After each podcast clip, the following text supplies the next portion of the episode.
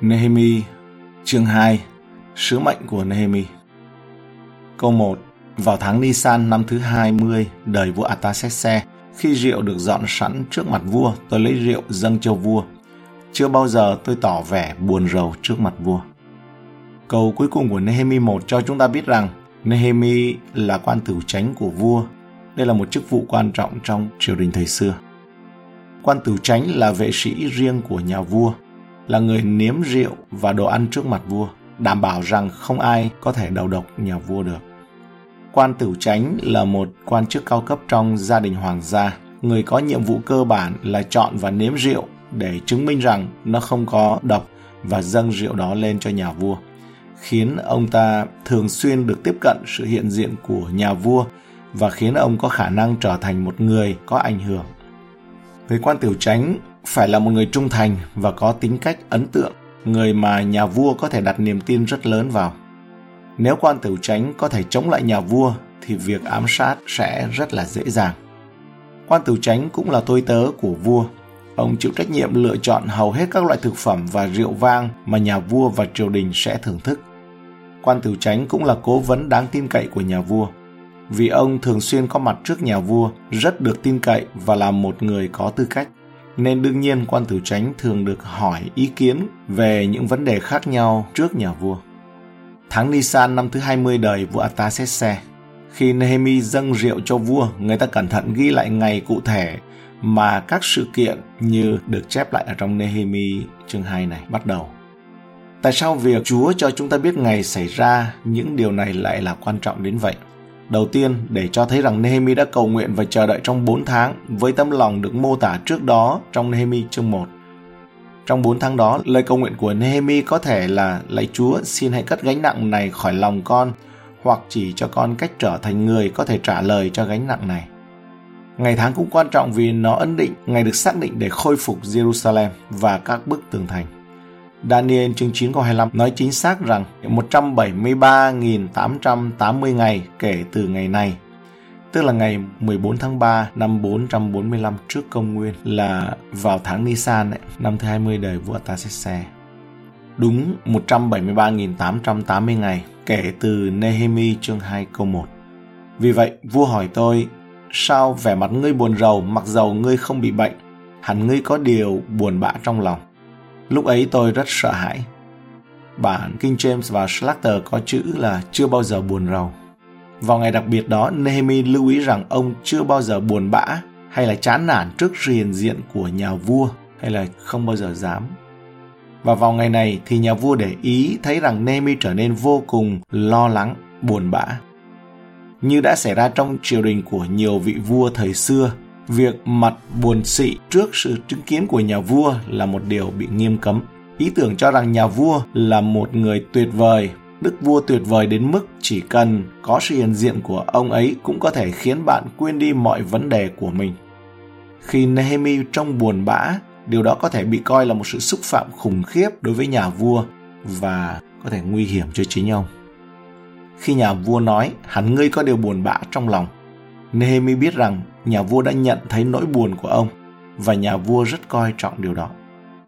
Nehemi hẳn đã tự hỏi liệu lời tiếp theo của nhà vua có phải là chặt đầu hắn đi hay không. Nehemi cũng lo sợ vì biết rằng sắp đến gặp vua vì một việc rất quan trọng. Có rất nhiều điều phụ thuộc vào điều gì sẽ xảy ra trong câu trả lời cho câu hỏi này. Nehemi hiểu rằng ông không có quyền thay đổi tấm lòng của nhà vua. Ông cầu nguyện và giao phó việc đó cho Chúa thay vì đưa ra những gợi ý và cố gắng thao túng tình hình. Rồi một ngày, 4 tháng sau, lòng vua đã đổi khác. Có phải chúng ta đang phạm sai lầm khi cố gắng thay đổi tấm lòng của người khác thay vì để việc đó cho Chúa làm hay không? Câu 3. Tôi tâu với vua, nguyện vua vạn tuế. Bản phổ thông thì dịch là chúc vua sống đời đời. Nehemi có lẽ đã nói những lời này nhiều lần trước đây đây có lẽ gần như là một phương châm của những người dâng rượu chuyên nghiệp. Vì họ đã nếm thử rượu và đồ ăn trước khi nhà vua nếm thử, nên họ đương nhiên là chúc nhà vua sống lâu rồi. Câu 3b Làm sao mặt tôi không buồn khi thành trì là nơi mồ mả của tổ phụ tôi bị tàn phá và các cổng thành đều bị lửa đốt cháy? Với điều này Nehemi giải thích lý do ông buồn. Jerusalem là một thành phố bị tàn phá và ô nhục. Không ai phải nói với nhà vua rằng đây là một tình trạng đáng hổ thẹn. Ông sẽ ngay lập tức thông cảm với mối quan tâm của Nehemi đối với phẩm giá, sự an toàn và hạnh phúc của dân tộc ông. Chúng ta cũng thấy sự khéo léo và khôn ngoan tuyệt vời của Nehemi vì ông kể về mối quan tâm của mình mà không đề cập cụ thể đến tên của thành phố. Nhà vua đương nhiên sẽ có mối liên hệ không tốt với cái tên Jerusalem vì biết từ lịch sử rằng đây là một thành phố nổi dậy chống lại người Ba Tư và chống lại sự cai trị của họ. Nhờ lòng tốt và sự khôn ngoan của Chúa nên Nehemi đã chiếm được cảm tình của nhà vua trước khi tiết lộ tên thành phố mà ông quan tâm. Làm sao mà tôi không buồn? Câu trả lời của Nehemi không chỉ khôn ngoan mà còn thành thật nữa. Thông thường khi rõ ràng chúng ta đang chán nản hoặc gặp rắc rối và khi ai đó hỏi chúng ta về điều đó, chúng ta chỉ trả lời là không có gì đâu hoặc là tôi ổn thôi mà. Những lúc đó chúng ta không có thành thật. Nhiều người đang gặp rắc rối bởi vấn đề nan giải này. Không ai muốn trở thành người than vãn, làm người khác nhàm chán về những vấn đề của mình khi người kia có thể là chỉ hỏi vì phép lịch sự thông thường. Mặt khác chúng ta biết giá trị to lớn của việc chia sẻ mối quan tâm của mình với người khác là những người có thể cầu nguyện với chúng ta và có thể chia sẻ một số sự khôn ngoan từ Kinh Thánh giúp cho tình trạng này. Một cách để sống trung thực như vậy là tìm kiếm những người mà chúng ta biết, tin tưởng và chia sẻ với họ những khó khăn cũng như nhu cầu của chúng ta. Nhưng nếu chúng ta chưa biết rõ về một người có thể cảm thấy tự tin chia sẻ về cuộc sống cá nhân của mình nói chung chúng ta vẫn có thể yêu cầu họ cầu nguyện cho chúng ta. Họ không cần biết mọi chi tiết để cầu nguyện vì chúa biết mọi điều. Ngoài ra khi ai đó hỏi chúng ta có gặp rắc rối không? Có vấn đề gì không? Chúng ta có thể cởi mở, nghĩ rằng người này là một món quà đặc biệt dành cho chúng ta vào lúc này. Tuy nhiên, chúng ta cũng cần phải tránh hai cái bẫy. Cái bẫy thứ nhất là chúng ta phải tránh đi thu mua những lời khuyên, hỏi nhiều người, kể cho họ nghe đủ mọi vấn đề của chúng ta cho đến khi tìm được lời khuyên mình muốn. Thứ hai, chúng ta phải đặc biệt cẩn thận khi nói chuyện với người khác theo cách truyền tải vấn đề cho người khác bốn cái tai thì thông tin nó đã là thất thiệt rồi những người không có mặt để đưa ra quan điểm của họ về vấn đề câu chuyện Nehemi không nói với nhà vua, tôi buồn vì những kẻ bất tài ở Jerusalem đã có 100 năm xây tường thành, chẳng làm được tích sự gì cả. Họ là một lũ người cứng rắn vô tâm, vô giá trị. Ông mô tả vấn đề mà không đổ lỗi cho người khác. Nếu chúng ta không làm được điều này, người ta dùng một từ để diễn tả điều đó gọi là buôn chuyện. Chúng ta là người được người khác cầu nguyện hoặc người khác tìm đến để được giúp đỡ sẽ rất hữu ích khi đề phòng sự cám dỗ muốn biết mọi chi tiết của vấn đề. Tất nhiên, thật thú vị khi nghe chi tiết những vấn đề mà người khác gặp phải, nhưng chúng ta không cần phải biết tất cả những điểm chính xác. Lời cầu nguyện của chúng ta vẫn có giá trị nếu chúng ta không biết mọi chi tiết. Chúng ta không kém khả năng dẫn họ đến với Chúa Giêsu hơn để được Ngài yêu thương, chăm sóc hơn. Một số điều cần được nói ra nhiều hơn những điều khác, nhưng đôi khi chúng ta không muốn người khác nói ra vì mình nhiều hơn là vì họ. Có nghĩa là nhiều khi nói chi tiết cụ thể quá, đâm ra tập trung vào sự tò mò còn cao hơn là tập trung vào lòng trắc ẩn và dâng lên cầu thay, dâng lên cho chúa. Câu 4 vua hỏi tôi, ngươi cầu xin điều gì? Ngay lập tức Nehemi biết Đức Chúa Trời đã ban cho ông ân huệ của vua. Câu trả lời của nhà vua không phải là chặt đầu hắn đi, mà là tôi có thể làm gì để giúp đỡ. Nehemi biết rằng 4 tháng cầu nguyện đã được đáp lời. Câu 4b Tôi cầu nguyện với Đức Chúa Trời của các tầng trời. Biết lời cầu nguyện của mình đã được đáp lại, Nehemi lại cầu nguyện. Đây không phải là một lời cầu nguyện dài dòng.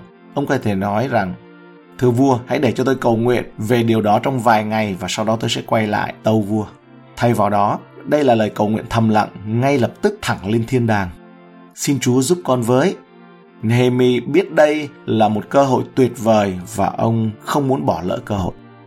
Thật tuyệt vời khi nỗ lực cầu nguyện lâu dài, nhưng cầu nguyện không cần phải lâu mới có hiệu quả.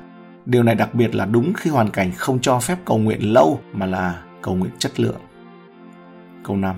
Rồi tâu với vua, nếu vua hài lòng, Và nếu đầy tớ vua được ơn trước mặt vua, xin sai phái tôi về Juda, đến thành có mồ mả của tổ phụ tôi để xây cất nó lại. Nehemi một lần nữa tỏ ra khôn ngoan tuyệt vời khi ông kính cẩn xin phép vắng mặt và được nhà vua sai phái ông về Juda. Ông yêu cầu nhà vua chia sẻ mối quan tâm của mình đối với Jerusalem và trở thành đối tác trong việc đưa thành phố và người dân ở đây trở lại nơi họ cần đến. Khải tượng của Nehemi cũng được tiết lộ rằng để xây cất nó lại, đó là một công việc to lớn và mục tiêu lớn. Nehemi không chỉ thực hiện một chuyến đi khảo sát thực tế hay đơn giản là để nói với các nhà lãnh đạo Jerusalem rằng họ đang làm một công việc tồi tệ, trì trệ như thế nào. Ông đã hoàn thành công việc và hết lòng tin cậy vào Chúa. Một lần nữa, Nehemi thể hiện sự khôn ngoan bằng cách đề cập đến Jerusalem mà không đề cập cụ thể đến tên thành phố này. Xin sai phái tôi về Juda đến thành có mồ mả của tổ phụ tôi. Mặc dầu vậy, chúng ta cũng có thể nói rằng Nehemi không hề lừa dối, mặc dù về mặt lịch sử, Jerusalem có thể là một thành phố nổi loạn đối với Ba Tư, nhưng nó không còn như vậy nữa và sẽ không như vậy. Câu 6. Khi ấy hoàng hậu cũng ngồi bên cạnh vua, vua hỏi tôi, ngươi sẽ đi bao lâu và khi nào ngươi trở về? Vậy vua bằng lòng sai tôi đi. Tấm lòng cảm thông của Nehemi, những tháng ngày cầu nguyện, khoảnh khắc cầu nguyện, đức tin lớn lao, khải tượng lớn và những phản ứng khôn ngoan của ông đều được đáp lại một cách tích cực. Nhà vua rất nhiệt tình hỗ trợ Nehemi trong công việc này của ông. Câu 6b Và tôi trình với vua thời gian đi và về.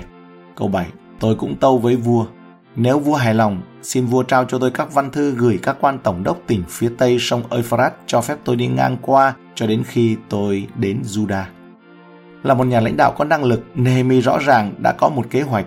Bốn tháng cầu nguyện không chỉ dành để nói chuyện với Chúa mà còn lắng nghe Ngài và vạch ra kế hoạch do Thánh Linh hướng dẫn về những việc cần làm khi Chúa mở cửa. Nehemi biết ông sẽ phải đi bao lâu. Tôi trình với vua thời gian đi và về. Ông biết ông sẽ cần những lá thư cho phép đi lại an toàn từ nhà vua. Xin vua trao cho tôi các văn thư. Ông biết loại vật liệu nào sẽ cần thiết đó là gỗ và ông biết những công việc cần phải làm là gì về việc đó là cổng thành, tường thành và ngôi nhà mà tôi sẽ ở đó. Nehemi biết tất cả những điều này mà chưa từng tận mắt chứng kiến tình trạng thật của Jerusalem. Nehemi biết nhu cầu bằng cách cẩn thận và kiên nhẫn tìm kiếm Chúa. Nehemi có một kế hoạch và Đức Chúa Trời luôn thực hiện theo một kế hoạch đó. Jehovah Đức Chúa Trời chúng ta là Đức Chúa Trời của sự hoạch định. Thi Thiên chương 33 câu 11 Mưu của Đức Giê-hô-va được vững lập đời đời, ý tưởng của lòng Ngài còn đời này sang đời kia. Ngay từ đầu kế hoạch cứu rỗi trước khi thế giới được tạo dựng, Thiên Chúa đã lập một kế hoạch và Ngài thực hiện nó qua lịch sử. Đôi khi có vẻ như Chúa ban phước cho việc thiếu kế hoạch hay là không theo kế hoạch và đôi khi dường như Chúa thực hiện một công việc may mắn hoàn toàn khác với những gì chúng ta đã lên kế hoạch. Nhưng trong mọi trường hợp, Chúa hành động thông qua việc lên kế hoạch, lên chương trình. Nếu không phải là kế hoạch của chúng ta, là chương trình của chúng ta thì đó là chương trình của Ngài. Nhưng theo nguyên tắc chung, Đức Chúa Trời muốn huấn luyện chúng ta trong công việc lên chương trình giống như Ngài là đấng lập chương trình. Trong châm ngôn chương 21 câu 5 Kế hoạch của người cần mẫn chắc chắn sẽ đưa đến dư dật, nhưng mọi kẻ hấp tấp sẽ đưa đến thiếu thốn. Bản dịch mới. Đức tin không thể thay thế cho việc lập kế hoạch. Chúng ta không còn tinh thần nữa khi không lập kế hoạch và ứng biến. Có thể đôi khi chúng ta không thể lập kế hoạch, nhưng chúng ta không bao giờ nên từ chối việc lên kế hoạch. Câu 8. Xin cũng ban chiếu chỉ cho Asap người giữ rừng cho vua, bảo ông ấy cấp cho tôi gỗ làm khung cổng thành cạnh đền thờ và tường thành cùng nhà mà tôi sẽ ở đó. Nehemi cũng là một người bạo dạn, không ngại nhờ người khác giúp đỡ khi biết họ có đủ nguồn lực để giúp đỡ. Khi nhà vua sẵn lòng trở thành một phần trong mục tiêu của Nehemi, vua bằng lòng sai tôi đi. Ông ấy tiếp tục xin con dấu phê duyệt chính thức cho dự án, đó là viết thư cho các thống đốc và xin nhà vua tài trợ cho dự án, đó là bảo ông ấy, tức là Asap, hãy cấp cho tôi gỗ. Nehemi không hỏi vì muốn lợi dụng nhà vua. Thay vì đó, ông tỏ lòng tôn kính và kính trọng nhà vua bằng cách mời vua tham gia vào một công việc xứng đáng. Ông biết nhà vua có thể cung cấp những thứ này và ông cảm nhận được tấm lòng của nhà vua cũng sẵn lòng. Vì vậy, Nehemi đã chỉ cho vua cách ông có thể làm điều mà tấm lòng sẵn lòng của ông muốn làm. Câu 8b nhờ bàn tay nhân lành của Đức Chúa Trời tôi giúp đỡ, vua liền ban cho tôi các điều đó. Mặc dù đây là một vị vua ngoại giáo, nhưng Nehemi vẫn hiểu rằng Đức Chúa Trời có thể hành động qua vua một cách mạnh mẽ. Chúa có thể cung cấp cho nhu cầu của chúng ta theo những cách hoàn toàn bất ngờ hoặc khó có thể xảy ra. Câu 9. Vậy tôi đến với các quan tổng đốc bên kia sông. Đây là một ví dụ khác về khả năng lãnh đạo tin kính của Nehemi. Thật ra ông đã bước đi. Ông đã đi 800 dặm tức là 1.300 km từ Ba Tư đến Jerusalem để xây dựng tường thành và con người. Nhiều người có tấm lòng cảm động như Nehemi, họ cũng có thể có tấm lòng cầu nguyện, sự khôn ngoan, khải tượng, kế hoạch và đức tin như Nehemi. Nhưng họ không thực sự đi ra ngoài và làm những gì cần phải làm để mục tiêu trở thành hiện thực đôi khi chúng ta thay thế việc nói về điều gì đó bằng việc thực sự làm điều gì đó đứng cạnh những tín đồ khác và nói về việc truyền giáo là một việc. Cầu nguyện cho nó, lên kế hoạch và nói về nó, nhưng việc thực sự bước ra ngoài và thực hiện nó lại là một việc khác. Đức chúa trời đang thực hiện công việc này. Kẻ thù tinh thần, kẻ thù thuộc linh của chúng ta không bận tâm miễn là tất cả những gì chúng ta làm chỉ là lên kế hoạch. Cầu nguyện và trò chuyện, nhưng khi dân chúa bắt đầu làm điều gì đó thì sẽ khiến chúng chú ý câu 9b bên kia sông điều này có nghĩa là bên kia sông Euphrates chứ không phải là bên kia sông Jordan một địa danh quan trọng ngăn cách vùng này với vùng khác đó là sông Euphrates một khi một du khách băng qua sông rồi là họ đang trên đường đến vùng Jude và thành phố Jerusalem. Tại thời điểm này, Nehemi đã nói chuyện với các thống đốc của vùng này những người cai trị dưới thời người Ba Tư và trao cho họ những văn thư của vua. Vua cũng sai những quan chức và kỵ binh đi với tôi. Nehemi đã chuẩn bị sẵn, có những bức thư cho thấy ông thực sự được nhà vua gửi đến. Ông có các đội trưởng quân đội, các quan cai và lính kỵ đi cùng. Ông cũng có những nguồn cung cấp gỗ đáng kể từ khu rừng của nhà vua Quả thật, vua Ba Tư đã đáp lời mời của Nehemi để cùng tham gia công việc xây dựng lại tường thành Jerusalem. Câu 10. Khi Sanballat, người Horon và Tobiza là triều thần người Amon hay điều đó thì lấy làm bất bình, vì có người đến để tìm cách giúp dân Israel được hưng thịnh. Tại đồn thống đốc, Nehemi gặp hai kẻ thù này của Jerusalem và bất kỳ ai quan tâm đến phúc lợi của thành phố, họ vô cùng lo lắng khi có một người đến để tìm kiếm phúc lợi cho con cái Israel. Hai người này không quan tâm chừng nào Jerusalem còn yếu đuối và dễ bị tổn thương. Mặc dầu đền thờ có ở đó và việc thờ phượng được tiến hành, điều đó vẫn ổn, miễn là dân sự của Đức Chúa Trời không được mạnh mẽ, không an toàn và còn bị căng thẳng. Hãy lưu ý khi sự chống đối này xuất hiện, không phải ở giai đoạn tấm lòng, không phải ở giai đoạn khải tượng, tầm nhìn, không phải ở giai đoạn cầu nguyện, cũng không phải ở giai đoạn lên chương trình mà là khi có sự tiến bộ trong việc thực hiện điều gì đó. Một số người lo sợ không dám bước ra theo ý Chúa vì họ biết sự chống đối sẽ đến. Bằng cách nào đó, họ nghĩ rằng cuộc sống của họ sẽ tốt hơn hoặc dễ dàng hơn nếu họ ở trong tình trạng thấp kém tầm thường trước mặt Chúa. Thật là một sự lừa dối đáng buồn khi tin rằng người ta có thể có một cuộc sống tốt đẹp hơn nhờ sự cam kết nửa vời với Chúa Giêsu Christ. Những thời điểm thử thách sẽ đến với mọi người, nhưng khi chúng ta dạn dĩ bước theo và vâng lời Chúa, chúng ta được trang bị tốt hơn rất nhiều để đối phó với chúng. Câu 11 Vậy tôi đến Jerusalem và ở tại đó ba ngày. Sau khi ở Jerusalem ba ngày, Nehemi đã không nói cho ai biết lý do ông đến đó và Chúa đã chỉ dẫn cho ông làm gì. Câu 12 Tôi và mấy người cùng theo tôi trỗi dậy lúc ban đêm, không cho ai hay biết Đức Chúa Trời đã đặt trong lòng tôi để thực hiện cho Jerusalem điều gì ngoài con lừa tôi cưỡi thì chẳng có con vật nào khác ở với tôi.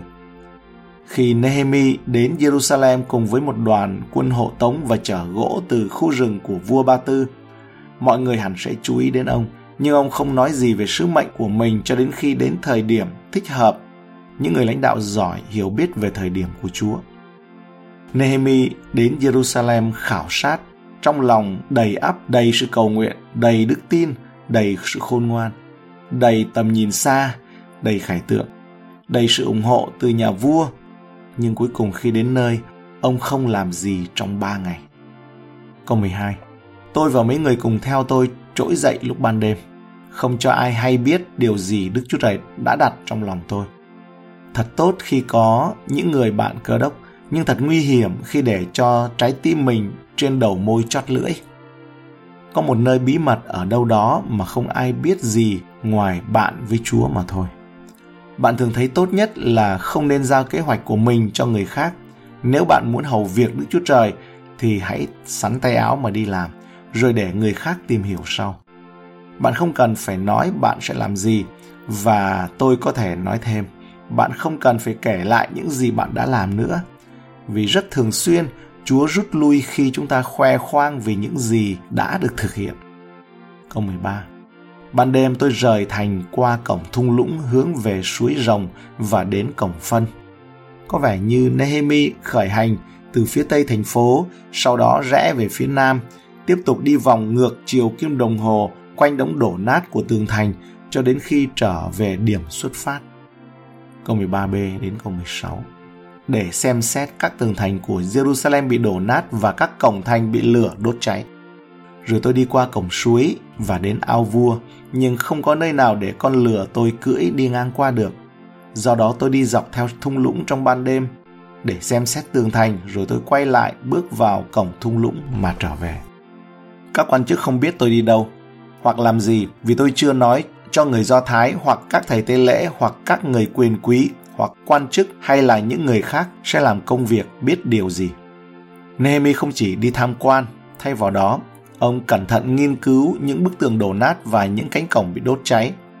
Từ xem xét được đề cập ở trong câu 12 và câu 15 là một thuật ngữ y học, có thể được dùng để mô tả việc khám xét vết thương để xem xét mức độ tổn thương của nó như thế nào. Lần đầu tiên Nehemi tận mắt nhìn thấy những gì đã được báo cáo cho ông và những gì Chúa đã kêu gọi ông sửa chữa. Ông không thể nào có thể thực hiện chuyến tham quan này với đôi mắt rão hoành khi ông chứng kiến mức độ thiệt hại cũng như nỗi sợ hãi, nghèo đói và bất an mà những bức tường đổ nát đó có ý nghĩa như thế nào đối với cuộc sống của người dân. Những tường thành Jerusalem đổ nát và cổng thành bị lửa thiêu trụi theo bản dịch mới Nehemi biết công việc xây dựng lại những bức tường đó không thể tiến triển trừ khi ông thấy chính xác tình hình tồi tệ đến mức nào. Nehemi lẽ ra có thể tập trung vào tất cả những điều đúng đắn ở Jerusalem. Họ đã trở lại Juda và cuộc lưu đày bắt buộc đã kết thúc. Ngôi đền được xây dựng, việc hiến tế và thờ phượng đã được tiến hành. Tiến độ đang được thực hiện, mặc dầu chậm chạp, có rất nhiều điều đáng biết ơn ở Jerusalem. Nhưng đôi khi người ta phải nhìn xem điều gì đã sai đang sai và đó là điều Nehemi đã làm. Chúng ta tự lừa dối mình nếu chỉ nhìn vào những gì tốt đẹp thôi. Còn một số khác thì không gặp rắc rối với điều này. Họ luôn dễ dàng để nhận ra điều gì đó tiêu cực, điều gì đó sai sai. Họ đầy những lời chỉ trích, họ tin rằng họ có ân tứ thuộc linh độc đáo và chỉ ra điều gì đó sai.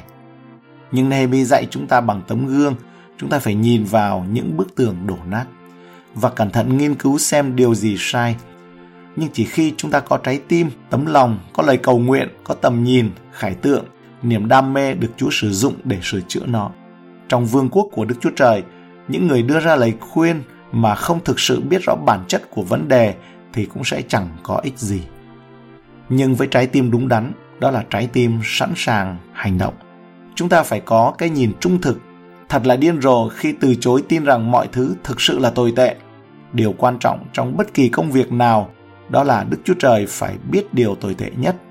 Vì bất cứ khi nào có sự vận hành kỳ diệu của Đức Thánh Linh, điều đó đều bắt đầu từ một người như Nehemi. Ông có đủ dũng khí để nhìn vào sự thật, chẩn đoán tình hình và sau đó bắt tay vào việc thực hiện công việc. Khi nhìn vào những cơ đốc nhân khác xung quanh mình, chúng ta thấy nhiều người mạnh mẽ, vui vẻ và ngày càng phát triển tốt trong mối quan hệ với Chúa Giêsu Christ. Nhiều người đã chiến thắng tội lỗi và chúng ta biết ơn vì điều đó. Nhưng bạn cũng có thể nhìn thấy những bức tường hình bóng trong cuộc sống của họ và thấy một số phần bị phá vỡ. Một số người trong chúng ta đang bị tổn thương nặng nề hoặc bị mắc kẹt vào trong vòng tội lỗi và muốn thoát ra nhưng không biết cách cầu xin sự giúp đỡ. Một số người cảm thấy như họ đang ở bên ngoài nhìn vào. Một số người tôn trọng Chúa nhưng chưa dâng cuộc đời mình cho Chúa Giêsu. Đức Chúa Trời có thể và sẽ xây dựng lại tất cả những phần đã bị phá vỡ của cái bức tường hình bóng này. Khi nhìn con cái Chúng biết rằng chúng ta yêu thương chúng và quan tâm đến chúng, nhưng khi nhìn vào chúng một cách trung thực, chúng ta sẽ thấy những điểm yếu trong tính cách của chúng nó và những điểm chúng nó còn thiếu sót. Chúng ta tỉnh táo xem xét điều gì sẽ xảy ra với chúng nếu những điểm yếu đó chi phối toàn bộ tính cách của chúng. Chúng ta xem xét điều gì sẽ xảy ra nếu chúng lớn lên từ chối Chúa Giêsu và sự hủy hoại trong tương lai của chúng nếu Chúa không sử dụng chúng ta để rèn luyện và nuôi dưỡng nhân cách của chúng. Tương tự như vậy, khi nhìn vào công việc, kinh doanh, các mối quan hệ, tình bạn của mình, chúng ta nên có cái nhìn trung thực chứ không chỉ nhìn vào những gì đẹp đẽ. Khi nhìn vào hội thánh, chúng ta yêu mến hội thánh và biết ơn những gì Chúa đã và đang làm ở đây.